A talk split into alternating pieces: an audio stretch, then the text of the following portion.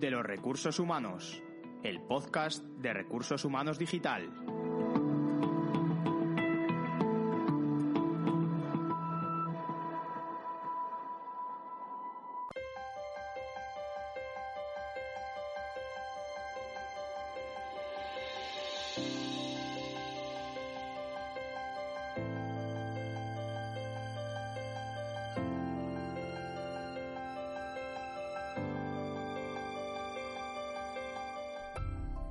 Buenos días, buenas tardes, buenas noches, queridos oyentes. Aquí una edición más, una semana más de La Voz de los Recursos Humanos, ese podcast que ya saben, hacemos con tanto mimo, con tanto cariño desde aquí, desde el salón de mi casa, para seguir informándoles, cómo no, para seguir acompañándoles y entreteniéndoles en estos minutitos de radio. Hoy en un programa especial también con esa progresiva y poco a poco esa vuelta a la nueva normalidad, esas cuatro fases de la llamada desescalada que pesa bajo pues bajo nuestra responsabilidad, bajo la responsabilidad de cada uno de nosotros que podamos conseguir. Así que mucho ánimo a todos. En este programa vamos a seguir hablando obviamente de esa nueva normalidad, del deporte, como no, ya parece que podemos salir a la calle a hacer deporte individual, volver a correr por las calles de las ciudades, de las provincias. Así que por favor, mucho, mucho ánimo y que nos acompañen, como no. Vamos a tener una serie de invitados a lo largo del programa que no les van a dejar ni mucho menos indiferentes. ¿Por qué? Porque vamos a seguir hablando de esas cosas que no se pueden olvidar, no se pueden quedar relegadas en las compañías, la diversidad, la inclusión de las personas vulnerables, de los colectivos más vulnerables, ahora más que nunca. Así que pónganse cómodos, acompáñenme en esta edición más de La Voz de los Recursos Humanos.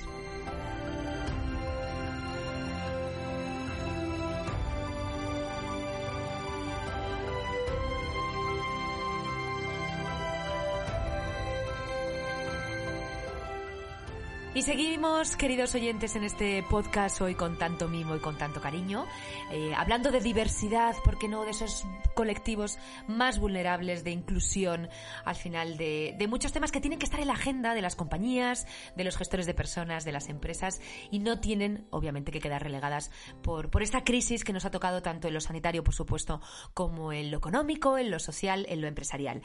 Y para hablar de todo esto, para mí es un honor y estoy muy contenta de tenerla ya al teléfono teléfono. Sonia Rioya es directora general de la Fundación Diversidad. Quería darle antes de nada las gracias por compartir este ratito de radio de mañana con nosotros y abrir, cómo no, también un huequito en su agenda porque hay rutinas, hay agendas dentro de nuestros hogares, dentro de nuestro confinamiento de estas seis semanas que llevamos ya en nuestras casas. Así que bienvenida, buenos días. ¿Y cómo estás, Sonia?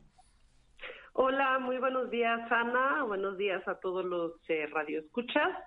Eh, muy bien, estoy muy bien aquí trabajando desde casa. Afortunadamente en mi trabajo el teletrabajo es, es posible, así que eh, trabajando y bueno, tratando de, de resistir eh, lo que queda.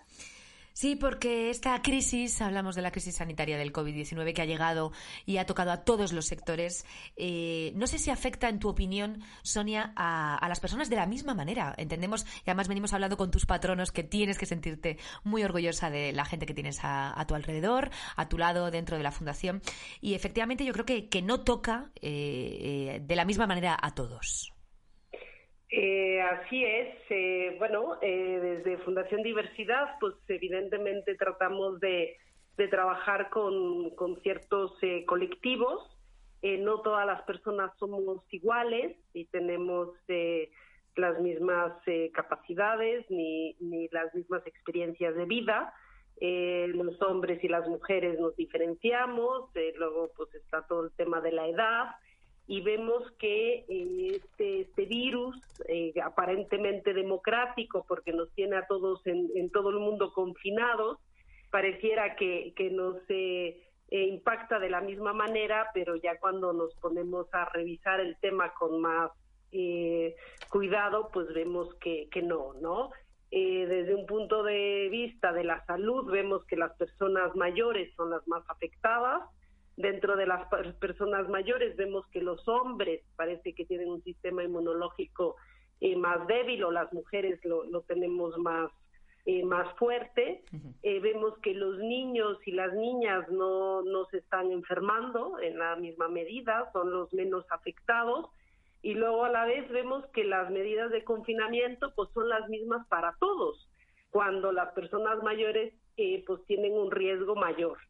Eh, estas medidas de confinamiento pues son duras para todas las, las personas, pero sabemos que también hay diferencias, no todos vivimos en, en, un lugar eh, similar, hay gente que comparte espacio, un espacio más reducido, hay personas que tienen una casa con un jardín, eh, que igual tienen una piscina, o que tienen, eh, en fin, eh, una, una habitación, pues cada quien su habitación, donde se puede, eh, bueno, pues estar solo si quiere, o ver la tele, o leer un libro sin que nadie le moleste. Entonces, bueno, vemos que todas estas medidas, aunque parece que es la misma para todos, nos afecta de muy diferente manera.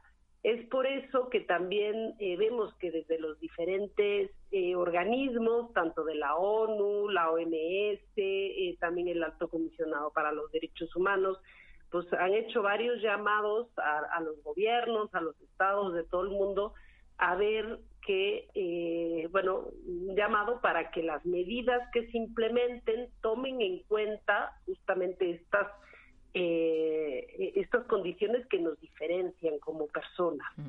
Sí, porque eh, eh, Sonia, eh, como comentas esas medidas, tendrá que haber, entiendo, unas medidas específicas para esos sectores mm, pues que, están más desamparados, más vulnerables. Así es, hay personas que han pedido, perdido su trabajo, tenemos grupos de población, por ejemplo, como las personas con discapacidad que ya antes de la crisis tenía mucha más dificultad, por ejemplo, acceder a un trabajo. Las personas con discapacidad generalmente también tienen alguna enfermedad asociada, son más vulnerables. Entonces, ahora viene la crisis, no tienen trabajo, igual ya tienen una enfermedad, eso eh, multiplica su ya de por sí vulnerabilidad que suelen tener. Entonces, las medidas que se implementen de política pública, legislación, eh, formación, etcétera, tiene que tomar en cuenta esa doble o triple eh, vulnerabilidad que pueden tener ciertos sectores, como por ejemplo ahora acabo de mencionar a las personas con discapacidad o aquellas personas que ahora perdieron el empleo, que no llegan a final de mes, que tienen que pagar su renta, cómo, eh, cómo hacemos para que no queden fuera de nuestra sociedad y puedan también resistir eh, a esta crisis y en un momento, ojalá y pronto, por reincorporarse eh, a la economía, al trabajo, los niños a la escuela, sin haberse visto de una manera afectada que no puedan eh, como recuperarse, ¿no? Esa es la gran preocupación. Luego están las personas migrantes, ¿no? Que están igual confinadas o recluidas en algún albergue. tienen también riesgos, están lejos de su familia, igual no tienen acceso a la salud, eh, no se pueden comunicar, igual no hablan nuestro idioma. En fin, cada, cada sector, cada grupo de población tiene sus necesidades ante esta crisis y la vive de diferente manera. Y por eso la importancia de sí tener medidas, evidentemente, universales para todos, porque todos estamos afectados, pero hay que en algunos casos detallarlas y adaptarlas eh, a las necesidades específicas. Al respecto, quiero mencionar un ejemplo que yo creo que eh, visibiliza muy bien de lo que estoy hablando. En Perú habían hecho una política de confinamiento diferenciada para hombres y para mujeres, es decir, los hombres podían salir, creo que lunes, eh, jueves y viernes, y las mujeres martes, miércoles y sábado, ¿no? Para asegurar que todos salieran eh, dos o tres días a la semana. ¿Y qué pasó? Que los días que salían las mujeres, los supermercados se llenaban y había un hacinamiento total, espantoso, y los días que salían los hombres nadie iba a comprar. Entonces tuvieron que eh, tuvieron que cambiar esa esa normativa o esa política eh, y, decir que tenían que salir pues, distintamente hombres y mujeres los mismos días para que no hubiera esos, eh, eh, esos supermercados eh, a tope. Entonces, con nuestras medidas tenemos que tomar en cuenta cómo nos comportamos. Las mujeres y los hombres no nos comportamos de igual manera. Tenemos, pues a veces unas sociedades más machistas, donde quien va a hacer la compra, pues es la mujer. Y aunque estemos en época de crisis, pues eso sigue siendo así. Entonces, nuestras medidas tienen que tomar en cuenta estas diferencias culturales, a veces biológicas, de las personas. Si nos metemos en los datos específicos, eh, al final, Sonia, de cómo afecta el COVID eh, diferenciadamente, eh, faltan, ¿verdad? Yo creo que nos, nos necesitaríamos más datos. Así es. Muchas veces no podemos hacer políticas específicas para ciertos grupos o políticas pues con una perspectiva de género, etcétera, porque nos faltan los datos. No sabemos no, no hay una recolección de datos desagregados por, en este caso tendría que ser pues por sexo, por edad, por discapacidad, quizás por origen, ¿no? Para incluir como toda la perspectiva, pues más bien desde las poblaciones migrantes. Eh, también el tema de orientación sexual, que es más difícil de, de recabar, evidentemente, pero sabemos que las personas, por ejemplo, eh, de este colectivo lésbico gay, pues tienen más riesgo de sufrir violencia, ¿no? También de parte de sus, de, sus familias en estos momentos de confinamiento, pues igual porque aún no han salido del armario o porque pues no se ha aceptado al interior de la familia pues su orientación sexual. Entonces, eh, es verdad, como tú bien indicas, Ana, que nos faltan datos y cada vez eh, volvemos como a, recaer en, la misma problemática, que no tenemos los datos. Entonces hay que hacer un esfuerzo por en toda la recolección de datos que se haga, eh, tener en cuenta estas diferencias entre colectivos y tener la desagregación que se necesita para luego poder implantar políticas pues, específicas. Hemos eh, escuchado con atención a Enrique Arce, uno de los patronos de la Fundación Diversidad, hablando también del colectivo senior de aquellos mayores de 60, incluso de 65 años, en los que en el artículo que publicaste, que hemos leído con, mimo y con cariño, pues también le das esa cancha y ese espacio necesario al colectivo más senior. Yo creo que además les toca eh, de una manera brutal, obviamente, tanto en lo sanitario, en la salud, como, como al ser un colectivo que quizás se vea muy, muy tocado en lo laboral eh, después de esta crisis. Sí, es, eh, lo que está claro es que es el colectivo que va a tener que vivir confinado más tiempo. Sabemos que, que la gente, bueno, pues mayor o con más edad y también con alguna enfermedad asociada, etcétera, pues eh, va a tener que quedarse, pues, en casa casi, casi hasta que haya una, una vacuna. Eh, entonces, eh, pues no podrá volver a trabajar o, no podrá ir a la oficina. Igual los demás, que somos más jóvenes, podremos salir antes. Entonces, claro, hay que ver cómo no dejamos fuera todo este colectivo, fuera del, de la economía, del mercado laboral, y a su vez también cómo los acompañamos en su confinamiento, porque si este confinamiento va a durar aún meses, eh, pues va a ser difícil, como lo es para cualquier persona.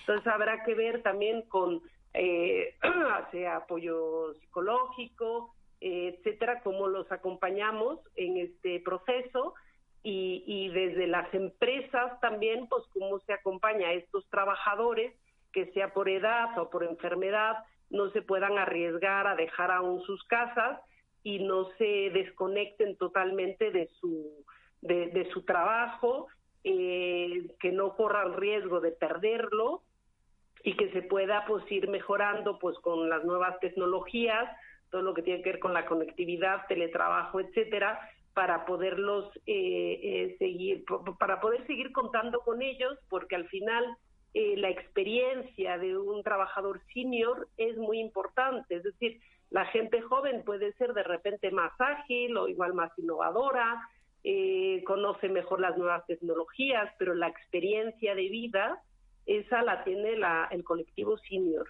Y en momentos de crisis donde todos tenemos que pensar y apostar y reinventarnos, yo creo que es una fuerza laboral eh, indispensable con la que tenemos que contar sí o sí. Y tenemos que ver y, cómo contamos con ellos porque es posible que no se puedan o que se reincorporen pues al final de la crisis eh, y en todo este tiempo pues tendremos que, ser innovadores para no dejarlos fuera. Sonia, además en este artículo que publicabas eh, recientemente hablabas de la, del momento de la apuesta de la conciliación con corresponsabilidad.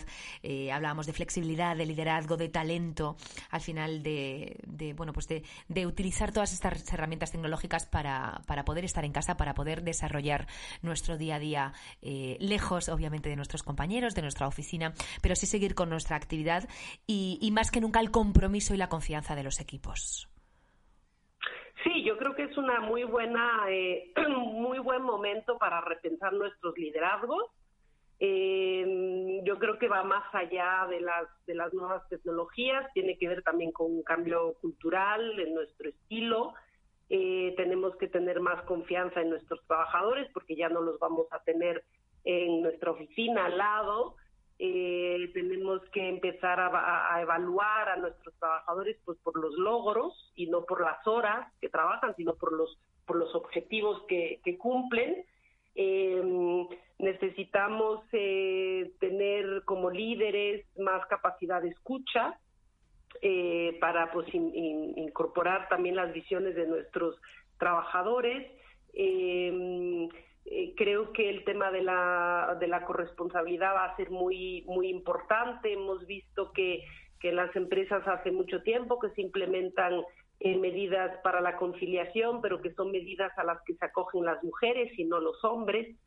Eh, es importante que también los hombres ahora empiecen a apostar por esta conciliación entre vida laboral y vida personal y lo están haciendo porque están trabajando desde casa y muchos de ellos tienen hijos y tienen pues que compatibilizar un poco ambas vidas porque recorren al mismo tiempo en el mismo espacio. Entonces yo creo que es una oportunidad eh, bueno, pues para implementar todas las nuevas tecnologías que tenemos, pero también para cambiar nuestra mentalidad como líderes de futuro, líderes innovadores, líderes más inclusivos, eh, con capacidad de escucha, eh, valientes, eh, que confiamos en nuestros equipos, que sabemos dialogar, que sabemos incorporar las diferentes visiones y que nos sabemos eh, reinventar. Es un momento ideal porque todo mundo a nivel mundial se está reinventando.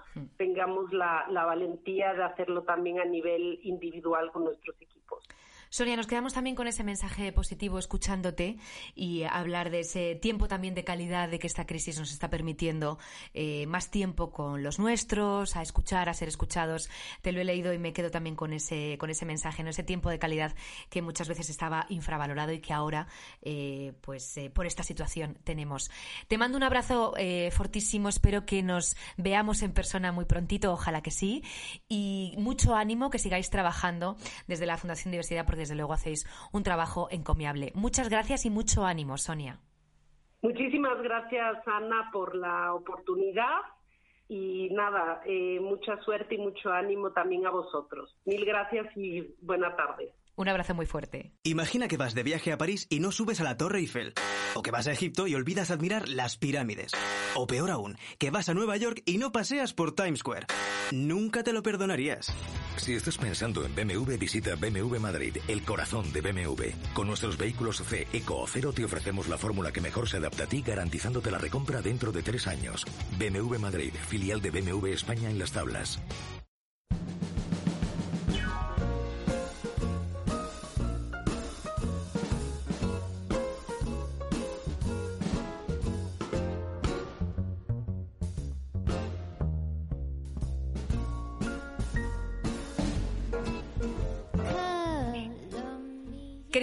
Como ya les anunciaba, un programa especial, un programa en el que vamos a hablar de diversidad porque entendemos que tiene que estar en la agenda de las compañías, que es importante que se siga cuidando dentro de las empresas, eh, aun estando obviamente en esta crisis, aunque la actualidad mande y aunque estas semanas de confinamiento, seis ya, pues esté haciendo la vida, eh, tanto personal como profesional, un poquito más complicada.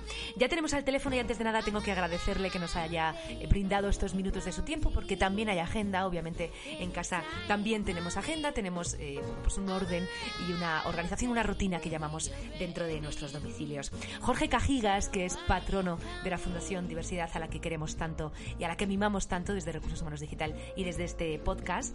Y además que él es, bueno, me decía, yo no soy experto, Ana, me decía antes de, empezar a, grabar, de empezar a esta conversación telefónica, me decía, pero sí es verdad que él tiene esa experiencia eh, a sus espaldas sobre la estrategia en capital humano, en personas. Así que, Jorge, bienvenido y buenos días.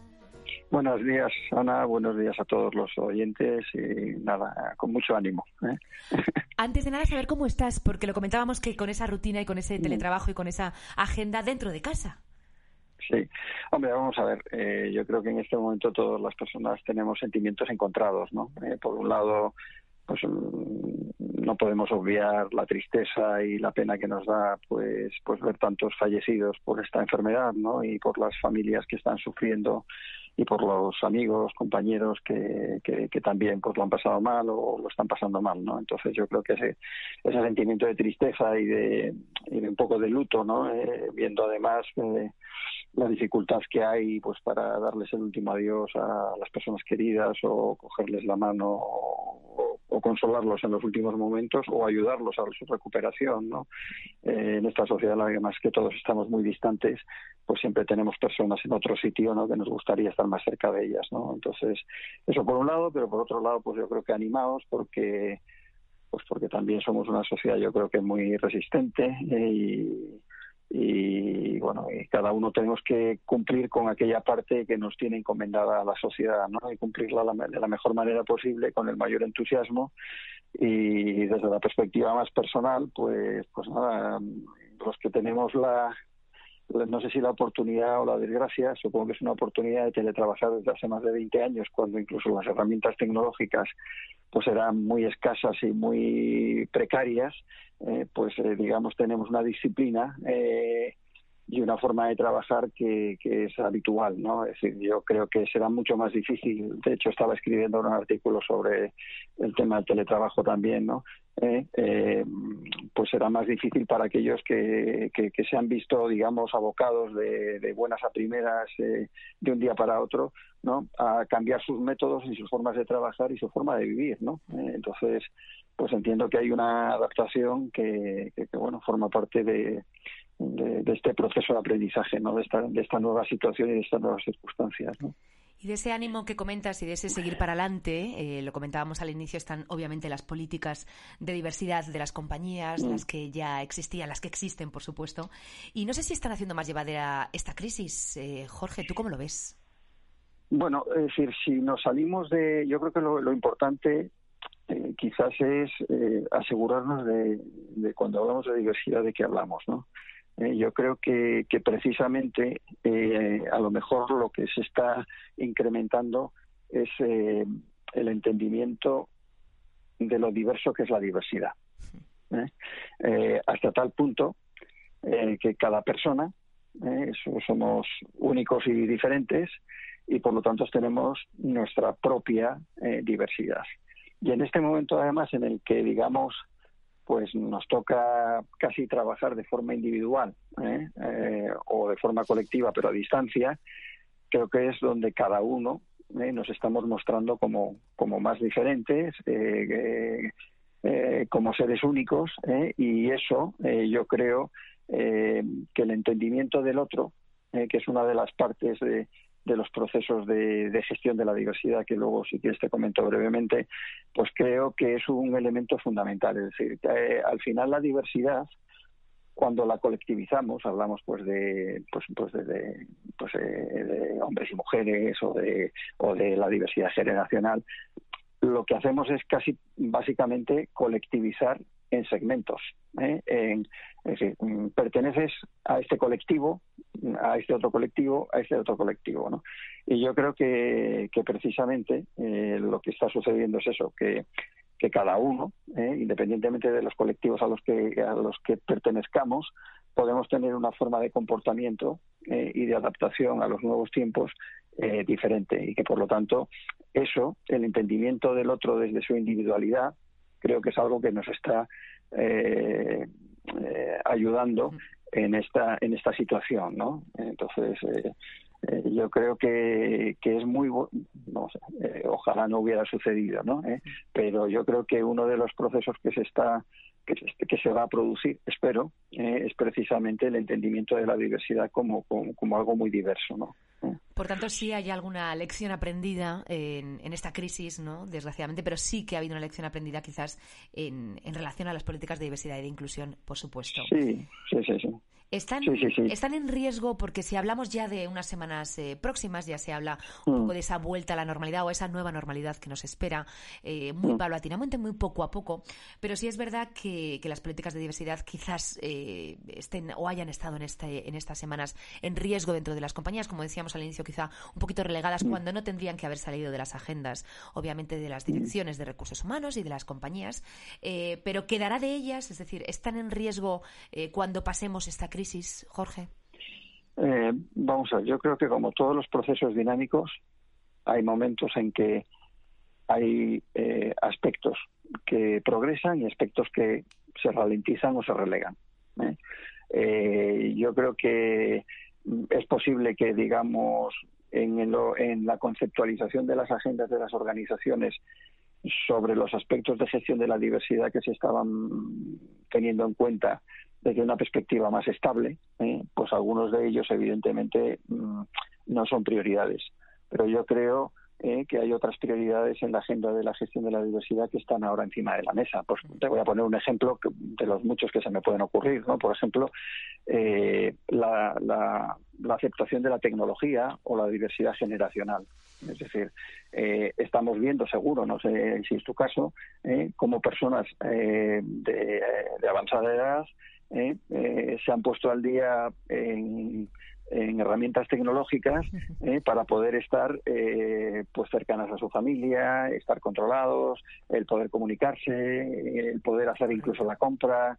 Entonces, pues por ejemplo, quizás había un concepto de diversidad generacional y de que las personas de determinada edad pues no podrían adaptarse a las tecnologías y a lo mejor lo que sacamos en conclusión, digo a lo mejor, eh, no, no estoy diciendo que vaya a ser así, es que mm, las barreras tecnológicas no están en la generación a la que pertenece, sino en la necesidad o el interés del aprendizaje, ¿no? Y eso puede hacer eh, pues que las organizaciones se planteen eh, que más allá de la diversidad generacional hay una posibilidad de, la, de reinventar o readaptar a personas a entornos que no son tan tan, tan complicados ¿eh?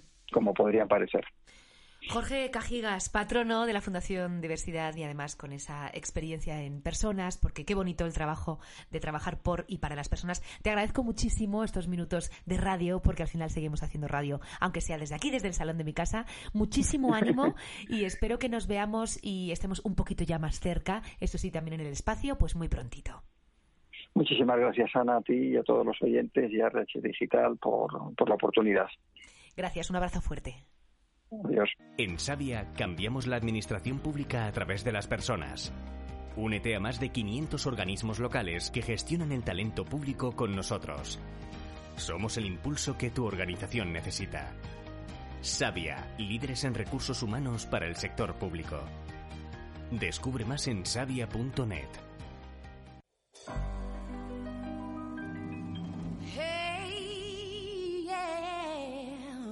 I wanna shoot, baby.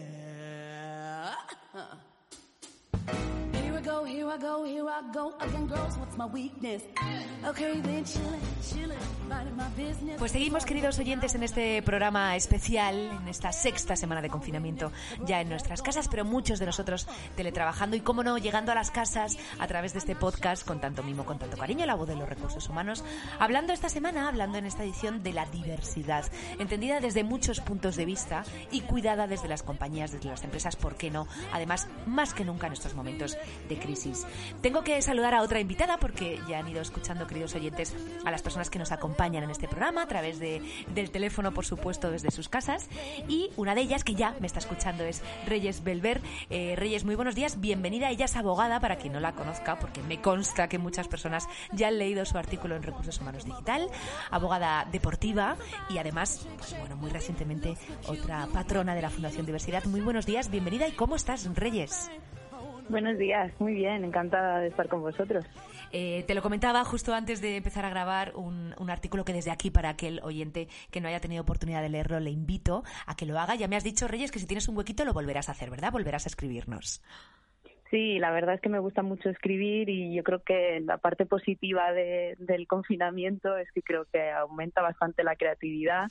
Eh, tienes también más tiempo quizás para estar con, con tus propios pensamientos y, y, a mí me gusta intentar plasmar en, en, papel esas ideas y bueno, pues luego ya saldrá lo que saldrá, pero creo que hay que aprovechar este tiempo también para, para ello. Y te lo agradecemos y así lo han, lo han visto nuestros lectores. Eh, comentábamos, Reyes, que te acabas de incorporar hace muy poquito como patrona de la Fundación Diversidad a la que también le estamos eh, dando pues bueno esa, ese peso y esa importancia dentro del programa al final ese homenaje por el trabajo que, hacen que estáis haciendo pero cuéntanos cómo ha sido esta alianza de diversidad y deporte pues la verdad es que ha sido un poco por la, la unión de, de, las personas, ¿no? Eh, ellos querían eh, integrar el deporte dentro de, de, la fundación como un área eh, especial, porque al final la diversidad en el deporte pues es, es muy importante y, no estaban tampoco muy enfocados o trabajando en, en ese ámbito.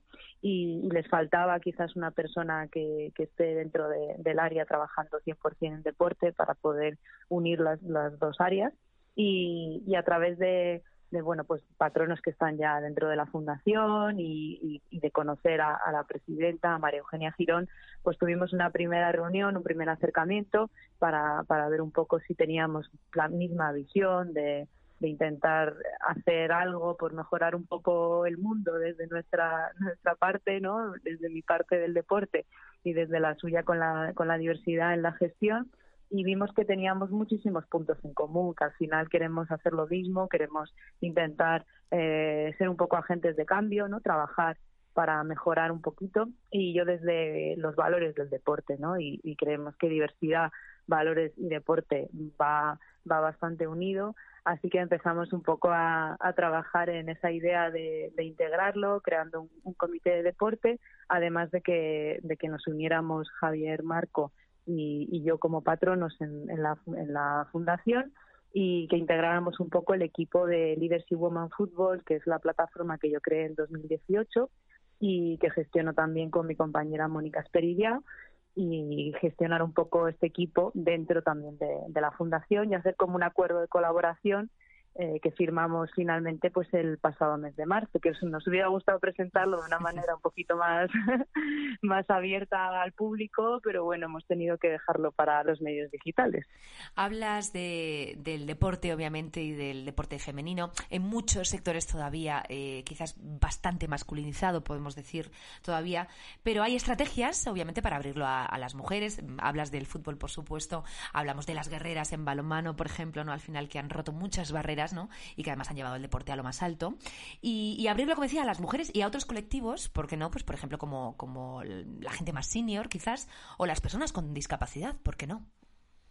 Sí, la verdad es que nosotros estamos ahora trabajando en que ese comité de deporte pues tenga un plan de acción, eh, una serie de actividades eh, y que no solo cubra la, igualdad de género, que es un poco lo que, lo que yo estaba más enfocada dentro de, de mi profesión como abogada, con planes de igualdad, trabajando un poco con, con futbolistas eh, en esa defensa de derechos. Eh, ahora estamos abriendo un poco el abanico y tú pues has hablado de varias cuestiones importantes, el deporte adaptado, eh, creo que hay que, hay que visibilizar, senior, hay muchísimo dentro de la diversidad porque no solo abarca el género y entonces estamos intentando crear ese plan de acción para llegar a, a todo el ámbito global del deporte. La parte buena que tiene el deporte es que es universal. Llegamos a, todo el mundo, a todos los países, a todos los rincones y tenemos que aprovechar eso para, trabajar en, acciones positivas, ¿no? Y bueno, la, verdad es que uno de de los puntos más importantes y de las primeras cosas que tenemos que hacer es visibilizar y crear referentes, ¿no? Tenemos que visibilizar que se ha creado esto dentro de la fundación y, empezar a, a, ponerle un poco dentro del área digital también pues a, tratar de, crear referentes de personas que se dedican al deporte y trabajan en diversidad para que podamos generar eh, otros referentes, que la gente se pueda fijar en, estas personas, deportistas y de todo, de todos los ámbitos, ¿no? Entonces yo creo que el primer paso, aparte de crear la estrategia, el plan de acción, que es en lo que estamos trabajando, luego vendrán los resultados cuando trabajemos en visibilizar y en crear eh, más referentes.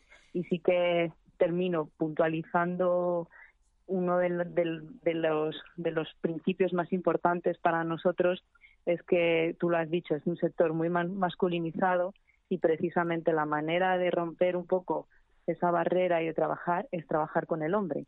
Entonces nosotros tenemos esa visión muy inclusiva y creemos que podemos conseguir visibilizar y tener más referentes y hacer más, más labor para que entren más mujeres en el deporte si hacemos equipo con el hombre que actualmente es el que está dirigiendo pues eh, el deporte de manera global, ¿no? Reyes, hablas de equipo y también en estos días más que nunca afloran términos como el liderazgo, el management o al final la, función del líder eh, pues como elemento motivador, por supuesto, tanto en un equipo deportivo, ¿por qué no?, como, como en una compañía, como en una empresa. Eh, necesitamos cambios también de liderazgo en el, en el mundo del deporte. Reyes, entendamos como ese liderazgo como el liderazgo del futuro, ¿no? Sí, sí, la verdad es que hay una falta de liderazgo en, en varios sectores y, especialmente en el deporte. Yo la verdad es que soy muy crítica con esto, siempre aprovecho para, para decirlo porque creo que, que falta un, liderazgo eh, inclusivo, que es un poco el liderazgo del, del futuro y que debería ser el liderazgo del, del presente en el que trabajemos ahora, en el que todo el mundo esté representado y no solo esté sentado en la silla, sino que esté invitado a participar, a hablar y a dar su, su voz, ¿no? Entonces, eh, y su voto. Este liderazgo inclusivo me parece que está totalmente relacionado con, con la diversidad y con una buena gestión eh, de, de todas las empresas y es fundamental en clubes de fútbol, en instituciones deportivas, en las que contadas son las mujeres que están en puestos directivos y evidentemente nos estamos perdiendo a la mitad de una población que puede aportar muchísimo a una gestión deportiva, ¿no? Entonces, se tienen que dar cuenta los, los responsables que están en la dirección de estos equipos que necesitan cambiar ese liderazgo o abrir la puerta a otras personas que puedan eh, dirigirlo con ese punto de vista muchísimo más inclusivo. Reyes, pues muchas gracias por aportar ese granito de arena y por obviamente incluir el deporte en la diversidad, ¿por qué no? Y, además que nos hayas hecho ese huequito en la agenda, porque ¿cómo lo llevas? ¿Cómo, ¿Cómo lleva una abogada deportiva estar en casa? Cuéntanos. Pues la verdad es que yo viajo muchísimo y ha sido un cambio radical pero lo estoy llevando bastante bien porque estoy acostumbrada a trabajar mucho en remoto con ordenador o con teléfono porque mis clientes son eh, de, diferentes países. Pero sí que el hecho de estar un poco encerrada y también pues tengo un hijo de dos años y tengo que organizarme bien con mi marido esta es la parte más complicada de conciliar.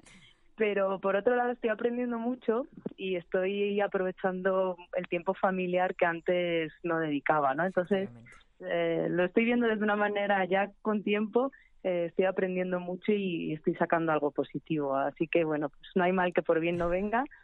Así que lo importante es que tengamos salud y, en mi caso además tengo la suerte de, de tener trabajo porque se necesita el asesoramiento jurídico, así que sí, pues por lo menos eh, aportar ahí en, nuestro sector. Reyes Belver, millones de gracias. Aprovecha efectivamente ese mensaje positivo, el estar un poquito más con la familia, además con ese pequeñín de dos años que, que yo creo que además también merece toda tu atención. Te mandamos un abrazo muy fuerte y esperamos que la próxima sea ya en nuestro estudio y un poquito más cerquita, eh, por lo menos en la distancia. Ojalá, con muchas ganas. Muchas gracias por el espacio. Un abrazo muy fuerte. Un abrazo, gracias.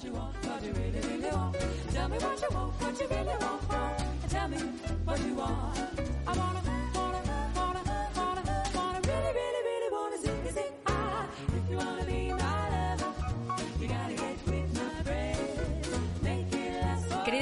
seguimos en este podcast, en este programa de radio, desde aquí, desde mi casa, porque son seis semanas, lo comentábamos ya, de confinamiento, en este estado de alarma, en esta situación excepcional para todos, que ha tocado a todos los sectores, por supuesto, al sanitario, a lo económico, a lo social, a lo empresarial, y también al tema de la diversidad, ¿por qué no? Lo venimos hablando durante todo este programa, no dejar, ni muchísimo menos en esta situación actual, de lado a los, a los colectivos más vulnerables, ¿no? Al final, esos términos que hemos utilizado tanto y tan bien desde las, desde las empresas, como es la diversidad, la inclusión, y bueno, para mí es un- un- una alegría, se lo he dicho antes de empezar a grabar, tener al teléfono a Ana María Hurtado, directora de Relaciones Institucionales de la Fundación Diversidad. La quiero saludar y agradecer que haya hecho un huequito en las agendas, porque seguimos insistiendo, hay agendas, hay orden, hay una rutina dentro de nuestras casas. Así que bienvenida, buenos días, casi ya buenas tardes, y saber cómo estás, Ana. Pues buenos días, buenas tardes. Pues nada, estoy como la mayoría de nosotros en, en casa, eh, viviendo un poco esta nueva, esta nueva rutina y adaptándonos a este entorno tan cambiante, ¿no? Que siempre nos están diciendo que es así y con el coronavirus la verdad que nos lo hemos encontrado todos de, de frente. Así que un saludo a todos y confiando que estéis todos eh, bien o, o lo mejor posible, desde luego. La verdad que estamos eh, orgullosos, felices, encantados de haber escuchado a muchos de los patronos de la Fundación Diversidad a lo largo de este programa y contigo además porque, bueno, lo comentabas, ¿no? Teletrabajando, eh, cada uno, muchos de nosotros en nuestros domicilios, eh, nuevos métodos de trabajo que nos han caído encima de la mesa a los que nos hemos tenido que adaptar y, y preguntarte si va a haber, pues obviamente en estos eh, métodos de trabajo, en estas herramientas, en esta forma de trabajar, un antes y un después de esta crisis del COVID-19. Al final, ¿Qué aprendizaje nos deja estas semanas que llevamos ya en esta nueva situación? Pues yo creo que desde luego el antes y el después lo estamos viviendo todos y cada uno desde su desde su óptica.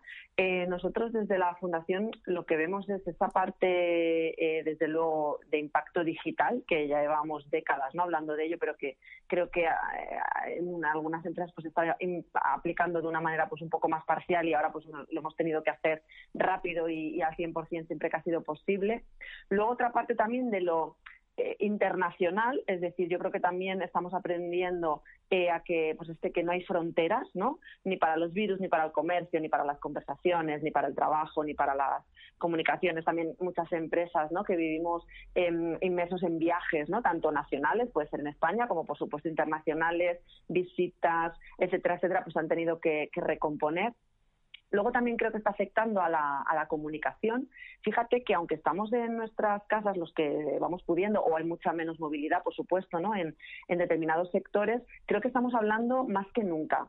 Eh, incluso con compañeros que a lo mejor físicamente tienes al lado eh, o con otros eh, compañeros o, áreas ¿no? que a veces tenemos más, más distantes o clientes, de stakeholders de cualquier tipo. Fíjate que creo que estamos hablando más que, que en otros muchos momentos en los que quizás lo teníamos más fácil. Creo que a veces la adversidad hace como que superemos obstáculos y, y le demos más, más importancia.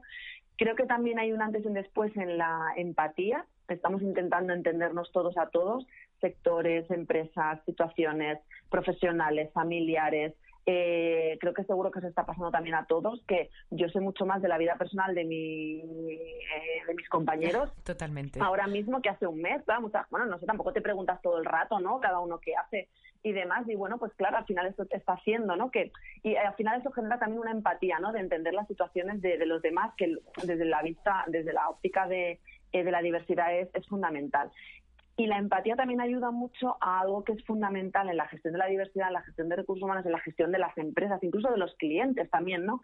Que es el del respeto y el, y el intentar entendernos todos a todos, ¿no? Y de ahí también lo que está saliendo que me parece muy, muy interesante son alianzas. Estamos viendo alianzas que pues jamás habríamos pensado que Google y Apple se pusiesen a hablar de temas, ¿no? O de, de algo en concreto. O incluso pues empresas eh, también obviamente del mundo farmacéutico o que pues en SEAT, ¿no? Estén haciendo respiradores o que empresas que antes se dedicaban al mundo de la moda estén haciendo. Es decir, todos los sectores estamos generando una conversación muy interesante que a mí me lleva a, a una conclusión que desde luego desde la Fundación pues llevamos ya eh, pues más de 10 años eh, impulsando o promoviendo, que es el hecho de que la diversidad desde luego genera eh, riqueza, genera competitividad y genera eh, ideas y proyectos que de otra manera sería imposible que saliesen, ¿no? Y creo que esta crisis lo está demostrando, sobre todo cuando esa diversidad se gestiona bien y cuando hay un objetivo común.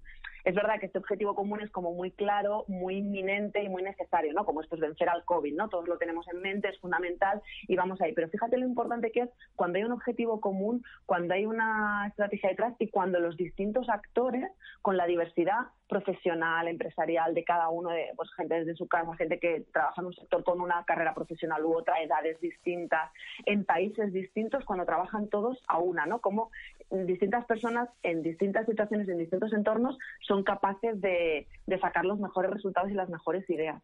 Escuchándote, eh, Ana María, me vienen a la cabeza palabras que, que hemos escuchado en, en, estas últimas semanas más que nunca, ¿no? El liderazgo, el compromiso, la corresponsabilidad, eh, el talento y, y, cómo no, la conciliación, ¿no? Al final hablabas de, de, la innovación y de las herramientas tecnológicas que nos ayudan a llevar a cabo, pues, a muchos de nosotros el teletrabajo, trabajar desde nuestras casas.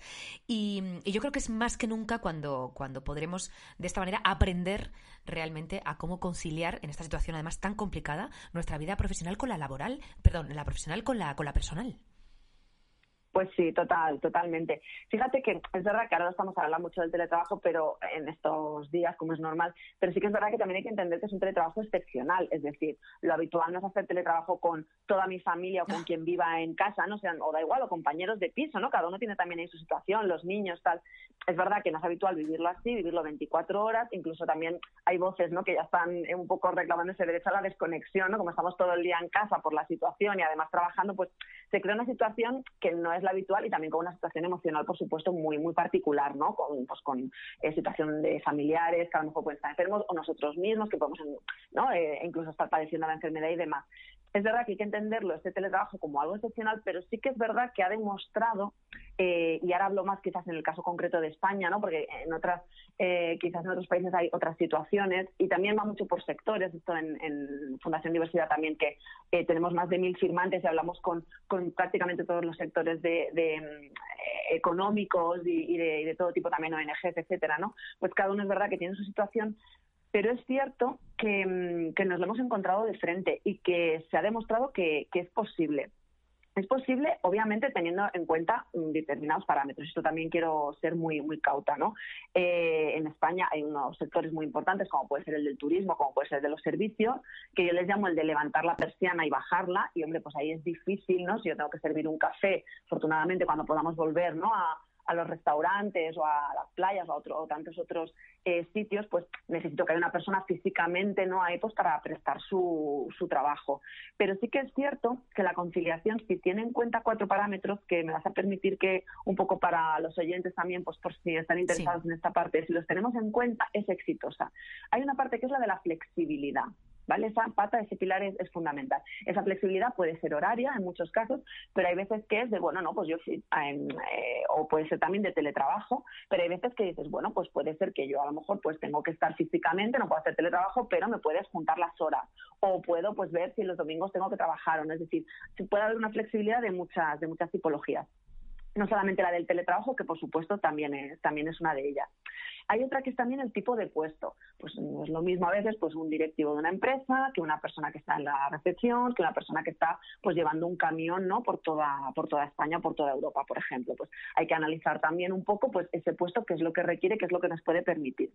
Hay otra que es la de la diversidad, que es esa persona, pues cuáles son sus, sus circunstancias, que hoy pueden ser unas y mañana pueden ser otras, porque la diversidad de uno pues es la que tiene de partida, pues oye, yo en este caso pues puedo ser mujer, tener eh, hijos, eh, yo puedo estar casada, mañana divorciada, mañana puedo tener una discapacidad que hace unos años no tenía porque tenía un accidente de moto, etcétera, etcétera, etcétera, ¿no? Es decir, que también la diversidad de esa persona pues va cambiando a lo largo de, del tiempo.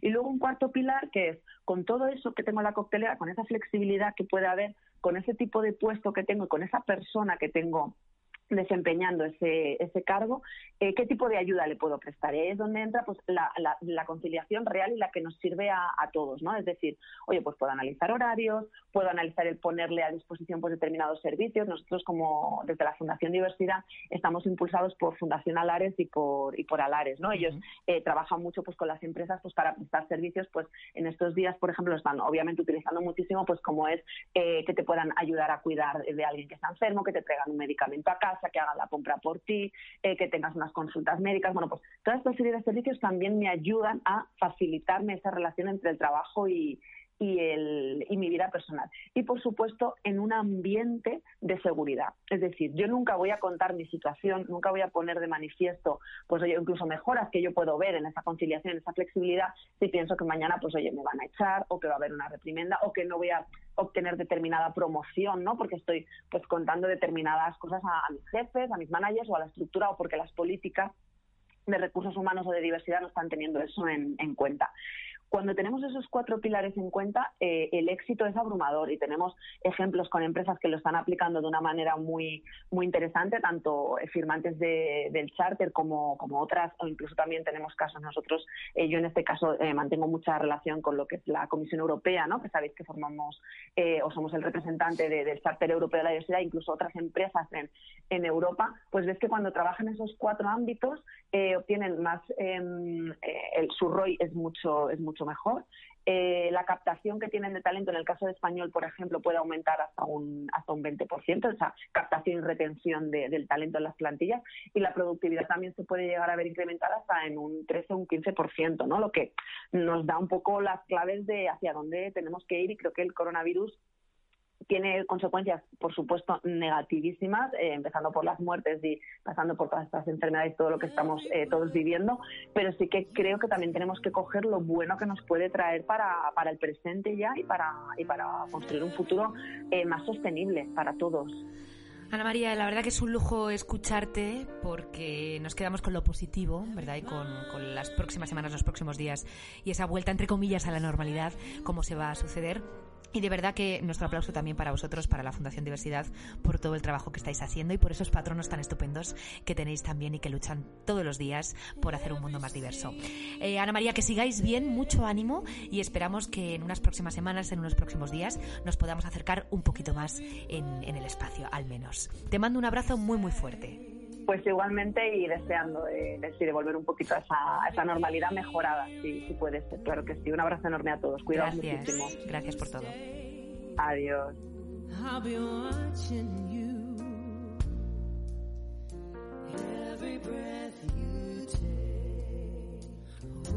Can't you see? Queridos oyentes, espero que hayan disfrutado tanto como yo de haber escuchado a estos invitados que nos han dado un poquito de luz en estas temáticas que son tan importantes como no para la gestión de personas, para los directores y directoras de recursos humanos que me consta que nos escuchan con mucho cariño y que nos acompañan durante estos podcasts, porque no paramos, porque la información no cesa, ni mucho menos el acompañamiento y el entretenimiento. Así que desde aquí, eh, ya saben, Ana Toro, humildemente desde mi casa, porque yo todavía me quedo en casa, les seguiré acompañando. Les mando un abrazo virtual enorme y lo que siempre les digo, ahora más que nunca, no me cansaré, no me cansaré de decírselo. Sean felices. Claim you stake, I'll be watching you.